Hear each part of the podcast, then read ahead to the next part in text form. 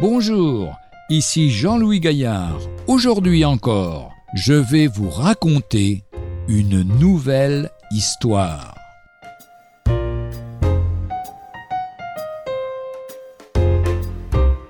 Une tasse de thé. Madame C était désireuse de trouver le salut, un évangéliste étant de passage dans sa localité. Elle le pria de la visiter, car elle désirait le questionner et réclamer son aide.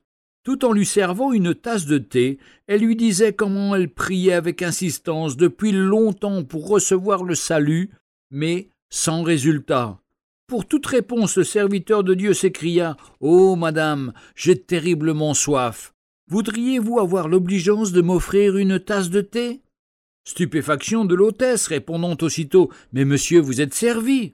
La tasse est là, devant vous, et il vous suffit de la prendre.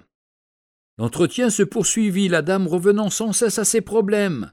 L'évangéliste, l'interrompant encore une ou deux fois pour réclamer une tasse de thé, tandis que celle qui lui avait été servie refroidissait devant lui.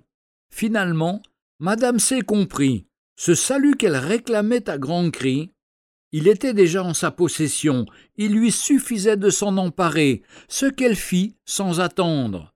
Oui, notre salut a été parfaitement accompli par Jésus-Christ à la croix. Il est, depuis lors, offert à tous.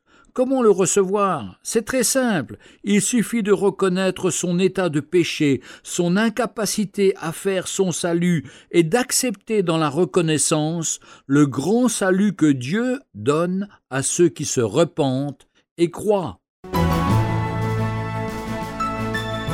Retrouvez un jour une histoire sur www.365histoire.com.